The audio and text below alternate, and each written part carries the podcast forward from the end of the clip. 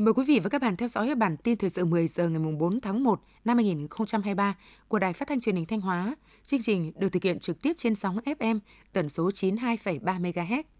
Theo Ngân hàng Nhà nước chi nhánh Thanh Hóa, đến hết năm 2022, tổng dư nợ tiến dụng trên địa bàn tỉnh Thanh Hóa đạt hơn 173.000 tỷ đồng, tăng 14% so với năm 2021. Đến nay, các chi nhánh ngân hàng trên địa bàn tỉnh đã thực hiện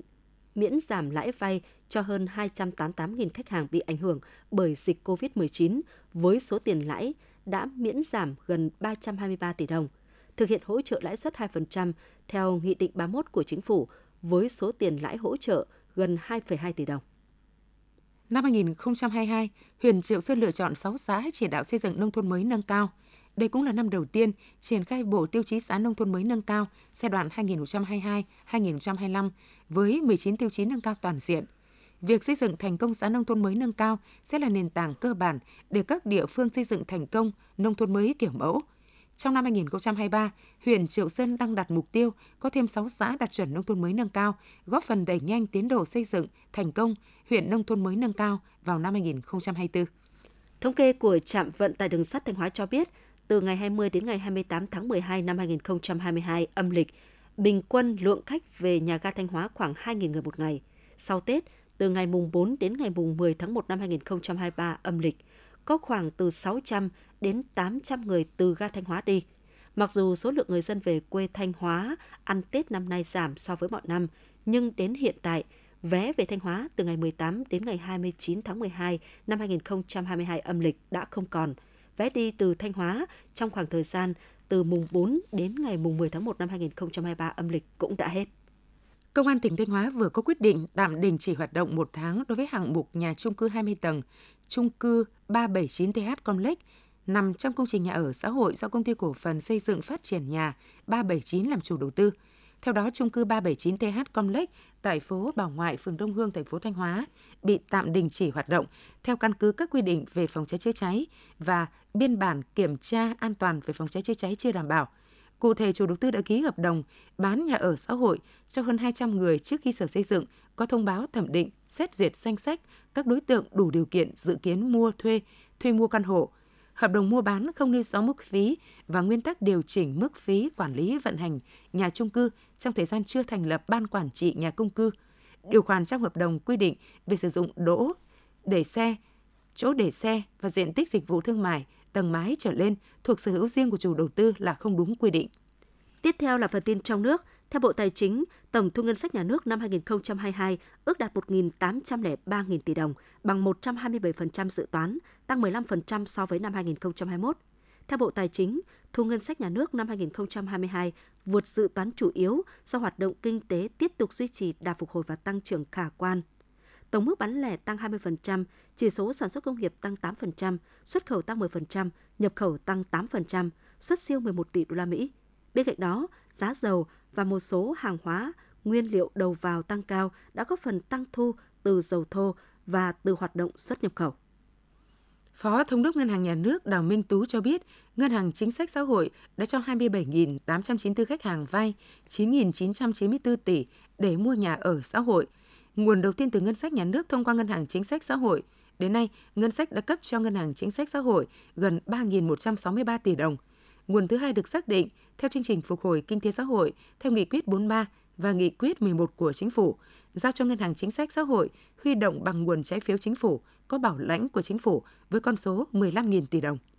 Ban Nghiên cứu Phát triển Kinh tế Tư nhân thuộc Hội đồng Tư vấn Cải cách Thủ tục Hành chính vừa có đề xuất chính phủ xem xét kéo dài một số chính sách hỗ trợ doanh nghiệp tới hết năm 2023. Theo đề xuất của Ban Nghiên cứu Phát triển Kinh tế Tư nhân, trong 2 năm 2021-2022, nhiều chính sách hỗ trợ doanh nghiệp đã phát huy hiệu quả thiết thực như chính sách giãn, hoãn áp dụng biểu giá thuê đất mới, các chính sách tín dụng về cơ cấu lại thời hạn trả nợ, giữ nguyên nhóm nợ, chính sách giảm thuế VAT 2%.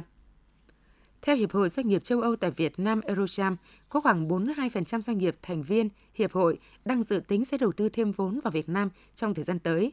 Theo đánh giá của các doanh nghiệp châu Âu, Việt Nam là điểm đến hấp dẫn để đầu tư nhờ tăng trưởng kinh tế ổn định. 68% doanh nghiệp châu Âu cho rằng Việt Nam có thể tăng mức vốn đầu tư nước ngoài FDI từ châu Âu bằng cách giảm bớt khó khăn về hành chính. 53% doanh nghiệp cho rằng cần cải thiện cơ sở hạ tầng.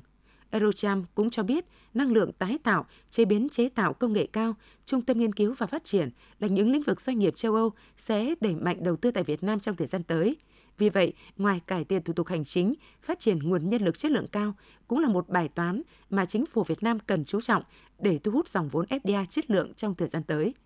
Để đảm bảo đủ nước và điện phục vụ bơm nước gieo cấy, Tập đoàn Điện lực Việt Nam EVN đã chỉ đạo Trung tâm điều độ hệ thống điện quốc gia điều tiết nước tại các hồ thủy điện, vận hành hệ thống hợp lý, đảm bảo duy trì mực nước tại Hà Nội ở mức hợp lý để vừa tiết kiệm được nguồn nước xả, vừa đảm bảo cung cấp điện mùa khô năm 2023 cho hệ thống điện quốc gia. Để tránh lãng phí nước xả từ hồ thủy điện, EVN đề nghị Sở Nông nghiệp và Phát triển Nông thôn các tỉnh, thành phố chỉ đạo bơm trữ nước vào ao đầm, vùng trũng thấp và các kênh dẫn, đồng thời tập trung khai thác. Theo thống kê của Tổng Liên đoàn Lao động Việt Nam, đến thời điểm này, có khoảng 670.000 người lao động bị ảnh hưởng việc làm do doanh nghiệp cắt giảm đơn hàng. Số lao động bị chấm dứt hợp đồng lao động là gần 45.000 người. Trong số hàng chục nghìn lao động bị mất việc, có nhiều lao động vẫn chưa tìm được việc làm – trong chuỗi hoạt động chăm lo cho đoàn viên, người lao động dịp Tết 2023, Tổng Liên đoàn Lao động Việt Nam đã có kế hoạch thăm, tặng quà cho các đoàn viên người lao động có hoàn cảnh đặc biệt khó khăn với sự tham gia của lãnh đạo Đảng, Nhà nước, Mặt trận Tổ quốc Việt Nam, Tổng Liên đoàn Lao động, các ban, bộ ngành trung ương và lãnh đạo địa phương. Tổng Liên đoàn sẽ chuẩn bị các xuất quà bao gồm 1 triệu đồng tiền mặt và 300.000 đồng quy đổi ra hiện vật là nhu yếu phẩm phục vụ nhu cầu Tết. Thủ tướng Chính phủ có quyết định số phê duyệt đề án hỗ trợ hợp tác xã do phụ nữ tham gia quản lý tạo việc làm cho lao động nữ đến năm 2030. Đề án đặt ra mục tiêu phấn đấu đến năm 2030, củng cố nâng cao chất lượng và hiệu quả hoạt động cho ít nhất 1.500 hợp tác xã, 10.000 tổ hợp tác được các cấp hội hỗ trợ thành lập, tạo việc làm ổn định cho 30.000 thành viên lao động nữ trong hợp tác xã, 100.000 lao động nữ trong tổ hợp tác – 100% nữ quản lý của hợp tác xã được đào tạo bồi dưỡng, nâng cao năng lực quản trị, điều hành phù hợp hoạt động sản xuất kinh doanh của hợp tác xã. Cục Văn hóa cơ sở, Bộ Văn hóa Thể thao Du lịch vừa có công văn gửi các tỉnh, thành phố về việc tăng cường công tác quản lý, tổ chức lễ hội năm 2023 và Tết Nguyên đán Quý Mão. Cục Văn hóa cơ sở đề nghị Sở Văn hóa Thông tin, Sở Văn hóa Thể thao và Du lịch các tỉnh, thành phố phối hợp với các sở ngành liên quan tổ chức các hoạt động văn hóa, thể thao, lễ hội an toàn tiết kiệm, phù hợp với truyền thống văn hóa của dân tộc, thuần phong mỹ tục, tập quán tốt đẹp của địa phương, xây dựng và triển khai các phương án bảo đảm an ninh, an toàn tuyệt đối cho người tham gia lễ hội. Trong chỉ thị về tăng cường phòng cháy, Thủ tướng yêu cầu xử lý trách nhiệm người đứng đầu cấp ủy chính quyền địa phương nếu để các cơ sở có nguy cơ cháy nổ cao hoạt động khi chưa đảm bảo điều kiện an toàn phòng cháy chữa cháy và để xảy ra các vụ cháy gây hậu quả nghiêm trọng do thiếu lãnh đạo chỉ đạo, thanh tra, kiểm tra giám sát. Thủ tướng cũng yêu cầu tập trung giả soát sửa đổi bổ sung hoàn thiện chính sách pháp luật về công tác phòng cháy chữa cháy và cứu nạn cứu hộ, xây dựng kế hoạch phương án phòng cháy chữa cháy và cứu nạn cứu hộ, nhất là tại các địa bàn, công trình trọng điểm quốc gia, khu đô thị, khu công nghiệp, khu thương mại có nguy cơ cháy nổ cao, rừng phòng hộ, rừng đặc dụng. Ủy ban dân thành phố Hà Nội yêu cầu các đơn vị liên quan phải dừng cấp phép thi công đào vỉa hè, đào đường từ ngày 11 tháng 1 đến ngày 29 tháng 1, tức từ 20 tháng Chạp đến mùng 8 tháng Giêng. Ngoài ra, Sở Giao thông Vận tải Hà Nội có trách nhiệm tăng cường phân luồng, tổ chức giao thông, giảm tai nạn, ùn tắc giao thông, bảo đảm trật tự an toàn tại các bến xe, bến tàu, nhà ga và xử lý nghiêm các hành vi vi phạm trong dịp Tết, tăng cường kiểm tra, xử lý các trường hợp đỗ dừng phương tiện không đúng quy định, đi không đúng làn đường, phần đường quy định, chở quá tải, quá số người quy định. Theo báo cáo của Bộ Y tế, Bộ Nông nghiệp và Phát triển Nông thôn, Bộ Công Thương, Bộ Công an, trong năm 2022 đã hậu kiểm 381.108 cơ sở, xử lý 23.322 cơ sở, tổng số tiền phạt 157 tỷ đồng, trị giá tăng vật thu giữ hơn 16 tỷ đồng, đình chỉ hoạt động 102 cơ sở. Số cơ sở bị tiêu hủy sản phẩm là 1.023 cơ sở, tiêu hủy 5.132 loại thực phẩm do không đảm bảo chất lượng an toàn thực phẩm.